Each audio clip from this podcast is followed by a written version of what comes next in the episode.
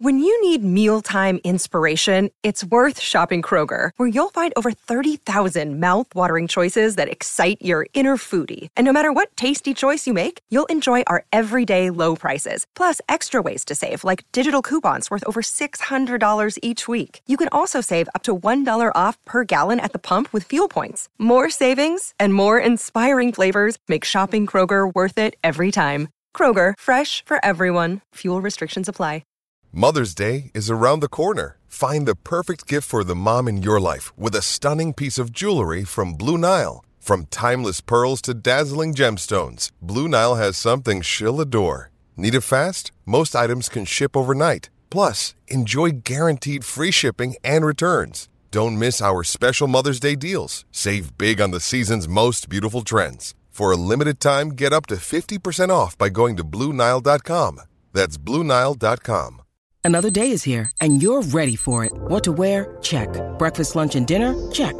Planning for what's next and how to save for it? That's where Bank of America can help. For your financial to-dos, Bank of America has experts ready to help get you closer to your goals. Get started at one of our local financial centers or 24/7 in our mobile banking app. Find a location near you at bankofamerica.com/talktous. What would you like the power to do? Mobile banking requires downloading the app and is only available for select devices. Message and data rates may apply. Bank of America NA, member FDIC. Yeah, there should be some passion. This doesn't have to be boring. You guys get bored by baseball. Hey, one thing the game needs is more people like you. Still have grown men run around tight pants. It's Mookie Betts. This is Daniel Bard. It's Steve Aoki. Here's Salt Lamakia. This is Brock Holt. Hey, this is John Lester. Baseball. Baseball isn't boring. Welcome to Baseball Isn't Boring. Here's your host, Rob Radford. All right, well, baseball is not boring in large part because of the guy that we have on right now, Keith McPherson, who is has been proving this for a while, but continues to prove this in many, many different ways on WFAN all the time. Also, the BXB podcast with Sweeney Murdy. We've known Sweeney forever. Great guy, great reporter. And Keith, man, keep on killing it. You're doing a great job. This is what it's all about. Right? We're in the heart of it. Forget about the season, Keith. This is where the brass tacks is. This is where it matters, right? This is where it matters. Thanks for having me, Rob, and thanks for the nice intro. Baseball is not boring. Baseball is so far from boring when you actually get into it, and there's so many layers to it. And I think it's funny that you mentioned, right, forget the season. We're in the off season. That's a huge layer. The business of baseball, free agency, moves that are made in the winter so that you can try and get a ring and win the fall classic. And, me being a Yankees fan, being in the New York market, we know that well. Probably not well enough in the recent years. We should have had some more years where we were scooping up free agents and going for it. But we're hoping that this offseason is one of those. So, but Keith, I've said this. I think that the offseason, the baseball offseason, can be as equally as popular a sport as almost anything, right? I mean, you can say that about a lot of sports. But people love team building. They love the drama. They love the idea of what might be. And like you said, the Yankees, it might have been a sad trombone a little bit for the last few years, but still, the guessing game never stops. Unfortunately, Keith, I will say this: no deadline sucks. No deadline, because we're doing this. I just did a panel with Chaim Bloom last night. He's like, "Yeah, man, my family. If anyone's praying for a deadline, it's my family, because we're going to sleep every single night all the way until February 15th." Thinking, oh, what might be. But to come back to my point, this is a great sport, right? Baseball offseason. It's year round, right? We just got past the World Series. We just got past the GM meetings. We're going to have Thanksgiving, and then we're going to roll right into the winter meetings.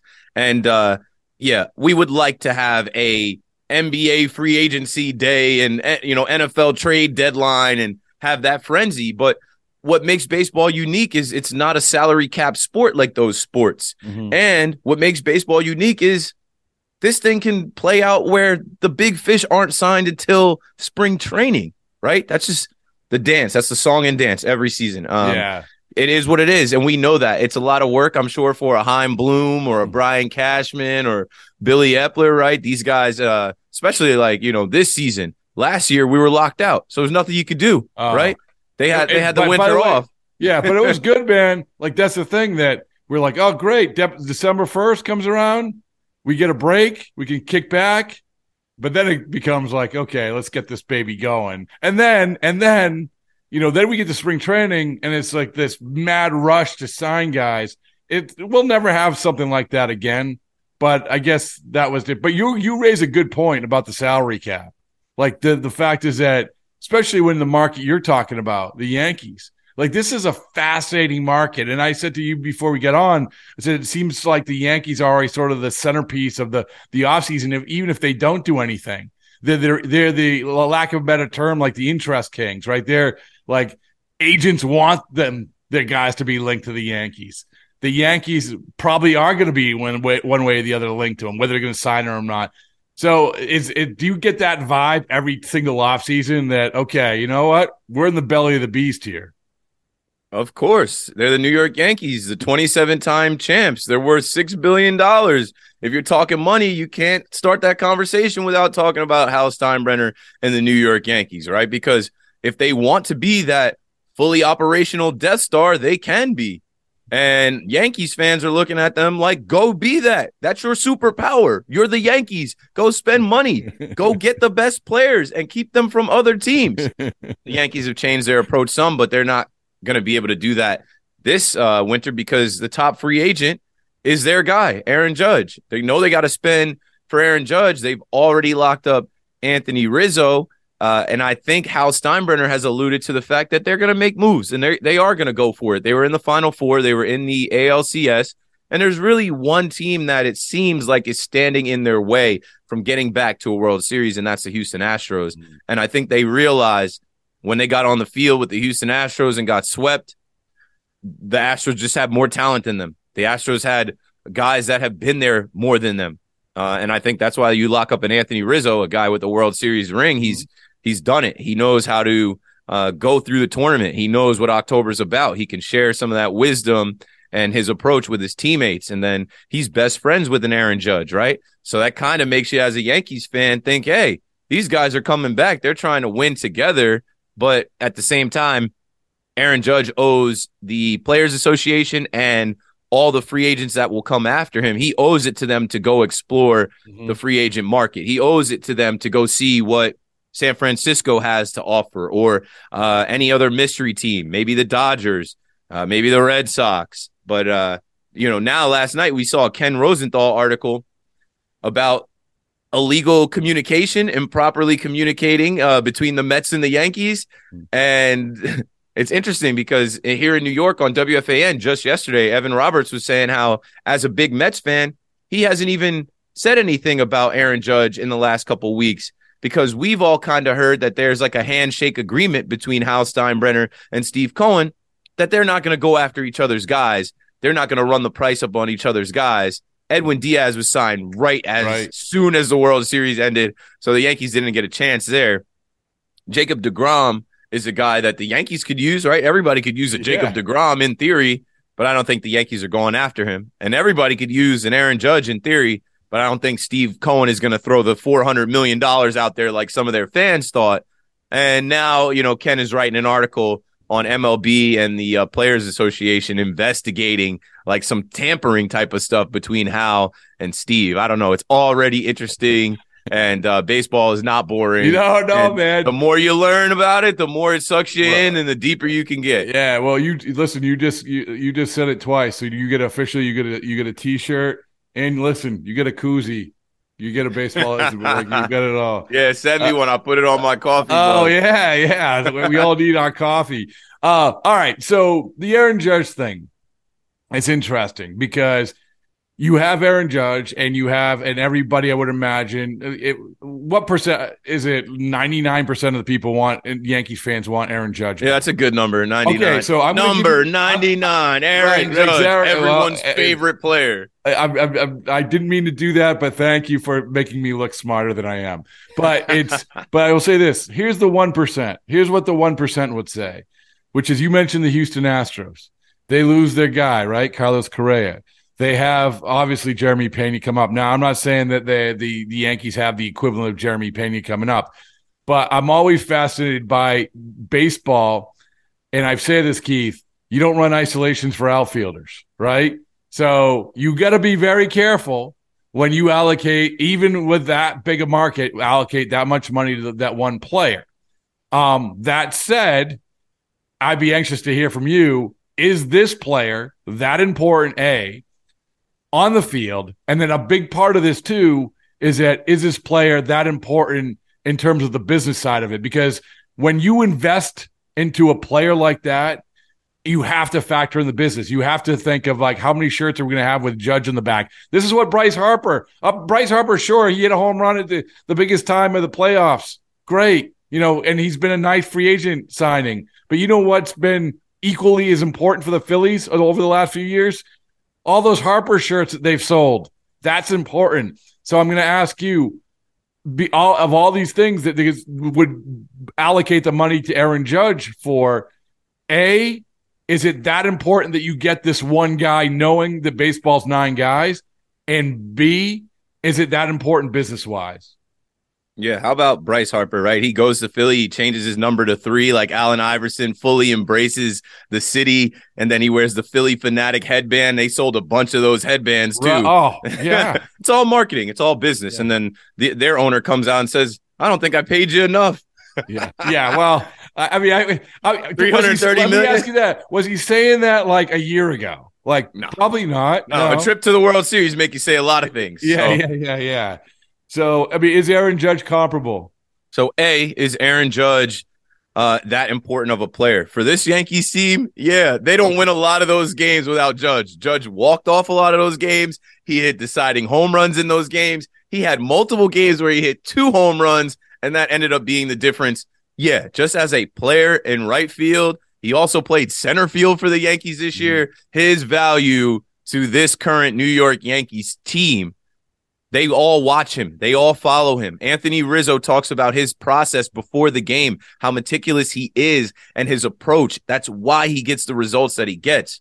He is uber important to the club, like the guys around him, even these young guys, right? Hal Steinbrenner hinted at the fact that they would consider making Judge captain if he signs. Ooh, yeah. Going back to Donnie Baseball, Don Mattingly was the captain. And Derek Jeter, before becoming captain, was a rookie that got to see Donnie Baseball go about his business and how he practiced and how he trained and how he approached the game.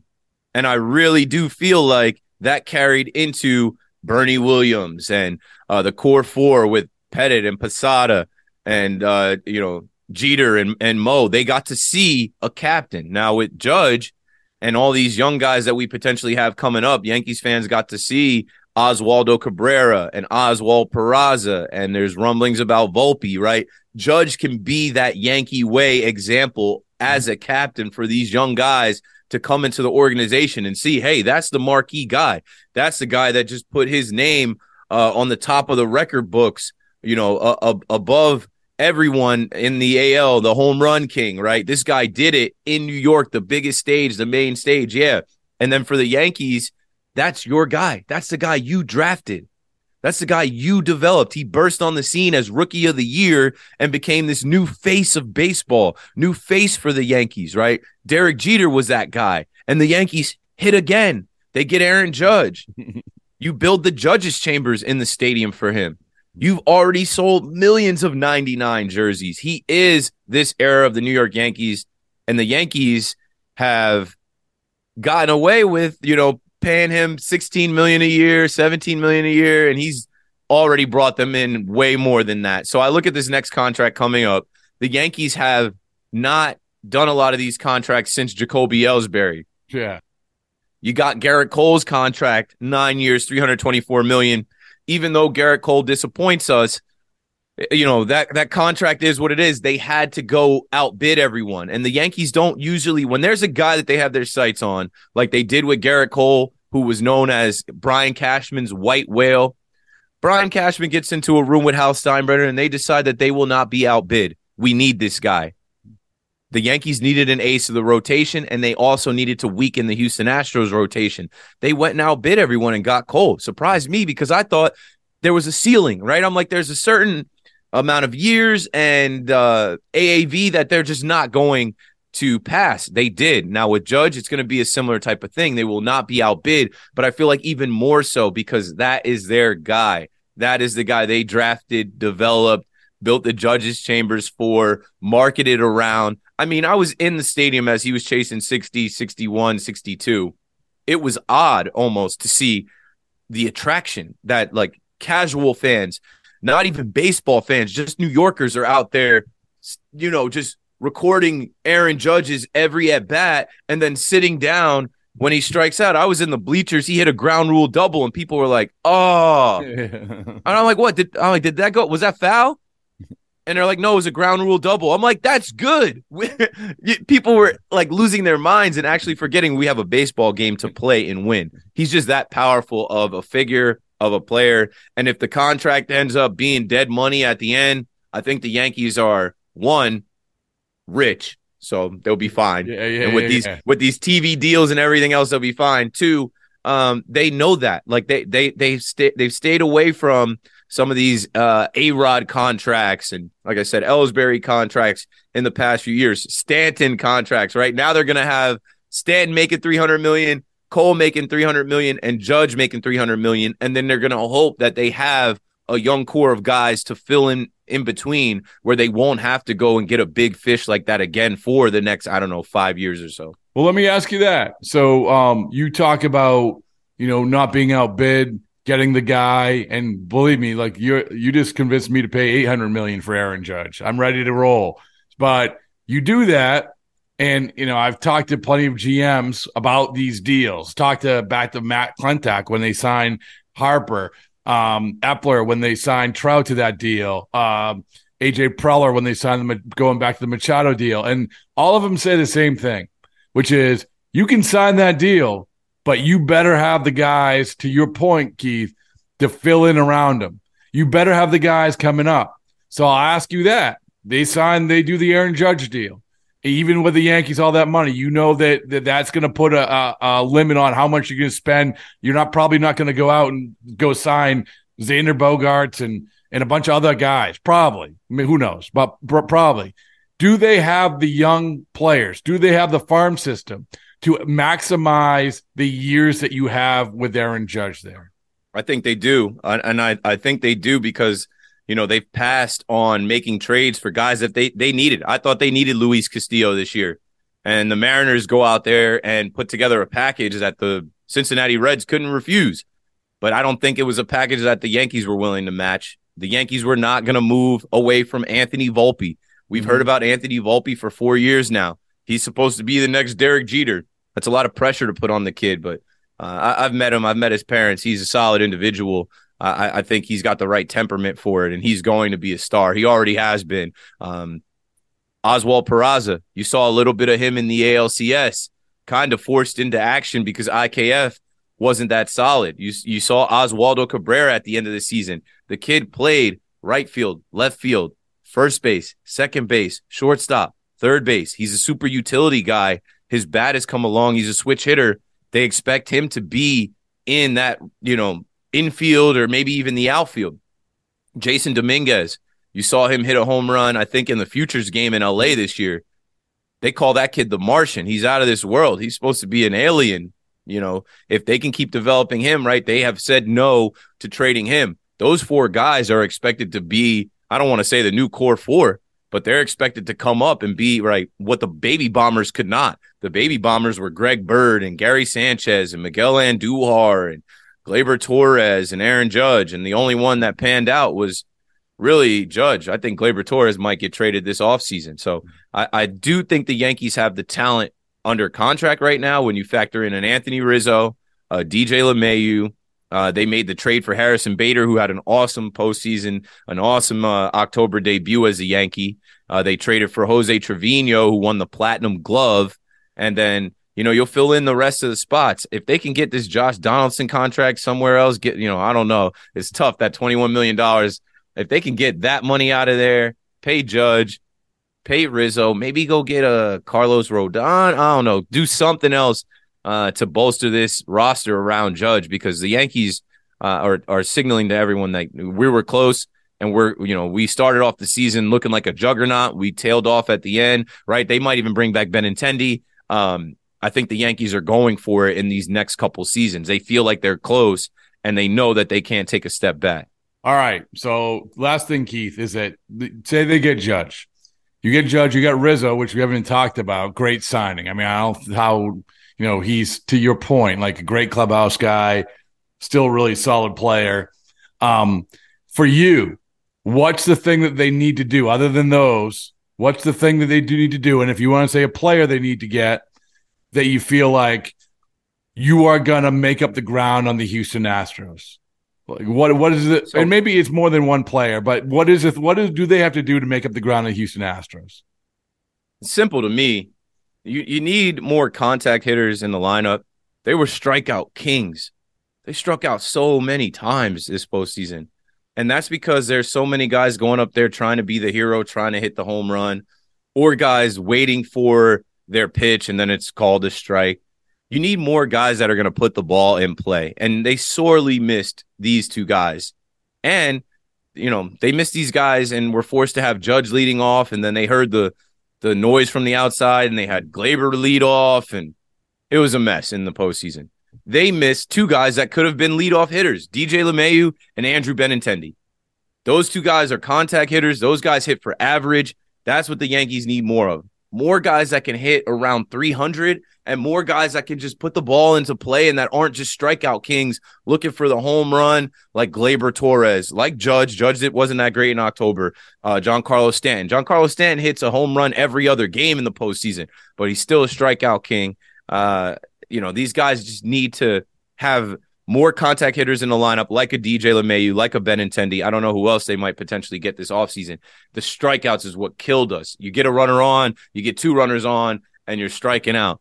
And then also just the depth. They need more depth. They ended up in October playing Aaron Hicks. Yankees fans thought he was absolutely done, thought we'd never see him. They end up in October having to play three different shortstops. The shortstop that they chose was not the guy. They forced him on Yankees fans all year and told us, oh, these metrics say he's one of the best. Our eye test tells us the guy's got the yips. The guy can't make the routine play. So contact hitters and depth. Have depth. Like the depth can't be Marwin Gonzalez. The depth can't be Aaron Hicks. It's got to be, the depth can't even be Matt Carpenter, who disappeared in October. Not trashing Matt Carpenter. We know he was hurt, but he burst on the scene for the Yankees like Memorial Day weekend, and he had such a run in the summer. Then he gets hurt. He comes back in. He literally can't even put bat to ball. Another strikeout king. So contact hitters and depth, so that when you do get late in the season and guys are hurt, you feel good about the guys that are stepping in to replace them, that they aren't rookies or they aren't players that should be, somewhere else, like don't belong in the postseason, like an Aaron Hicks, for example. And even Josh Donaldson, what a disappointment. That trade for IKF and Donaldson just to get Gary Sanchez out of here, it looks worse and worse by the day. I'm hoping that Cashman can fix it and get somebody to take Donaldson. I feel like that was not what they were expecting. They were expecting Donaldson to have a bigger year at the plate and IKF to be a little bit better in the field. They weren't expecting much from him at the plate. But all in all, that adds to the sum of, why you got swept in the end, why you couldn't beat the Astros one game. Like, what a gap, what a difference the Astros, even their pitching. I think our pitching would have been fine, but it's hard to go out there and pitch with no run support without being able to break through. The Yankees were close in those first couple games. There were one-run games, and the Yankees couldn't get it going, couldn't break through because, strikeouts kill the rally, and they don't have enough guys that can put bat to ball and, help move the line, help pass the baton. I like it. You got the heart rate going, man. You got let's go. Let's go. I love it. I love it. I love it. If every market could just just be this, and then a lot of them are. I mean, let's say 80% of the markets are. Some of them are like, okay, we'll see. We know we aren't going to spend. We know we aren't going to trade.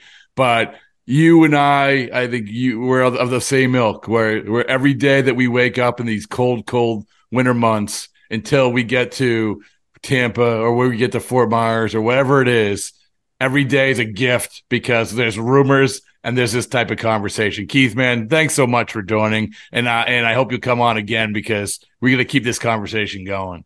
Hey, thanks for having me. I'm glad I can make time. Baseball is never boring. It is getting more exciting year after year. This is a huge year for Major League Baseball, and I'm blessed. Something else I wanted to add, to baseball isn't boring. I feel like I was a part of, the guys that were trying to make baseball cool again, and that was a thing that we heard for years. I was in the Fan Cave in 2014, which was an operation that MLB put together to reach younger fans, and then I got on MLB Network this past year on Off Base, a show that also was geared to get younger fans into the game, old, young, casual fans, diehard fans. Baseball is not boring, and the game is in a great spot. And I'm glad you mentioned all of that, because you're right. All of that really helps. And we did we have a book coming out in March. It's Yankees fans aren't going to probably buy it, but that's okay, because it's me and Joe Kelly talking about why baseball's so fun. And I know Yankees fans probably don't like Joe Kelly too much, but so be it. It's him and me, and we're interviewing different people, actors and entertainers and athletes and players, and it's along the lines of what you're talking about. I mean, it doesn't matter if it's Joe or me or whoever. Everybody has a story, and everybody has a reason why they like it, and going through it, much like when you go through your shows, everybody has a different take and everybody has a different angle, and there is no other sport like that. Zero. There's no other sport like that. And you're a huge, huge reason why it is not boring, because you have the right message and you also have the right personality and you have the right perspective. It's awesome. It's awesome to talk to you, Keith. Yeah, you guys got to go get that Tyler Austin interview. See if Tyler Austin's available. I'm going to give you. I haven't said this to anyone, okay? But since you've come on, so part of the book. Obviously, it's not about Joe, but Joe has his stories, right? Because Joe's good at telling stories. And the Tyler Austin thing happened, so which we all know about, and he gives insight to that. But there's one part of it which I didn't know about. So they play the Yankees. I don't know if you remember this. They had played the Yankees like a week or so later. The Red Sox did. Yeah, and Joe gets booed like nuts, right? The fight happened in Fenway, and then you came back to the Bronx. Right, came back. You're driving through Times Square with his agents, Sam and Seth Levinson, and Joe starts yelling in the car, "Stop the car! Start the car!" And Tyler Austin was walking across the street. That's great. You can't make that up. Yeah. And his agents they locked the door in a hurry. But yes. So it's all good. Great. It's all good. It was a lot of fun. It's a lot of fun to talk to you. And we'll talk soon, I hope. We will. Thanks, man. Thank you. In celebration of opening day, we've got a special episode of the Moth Podcast for you.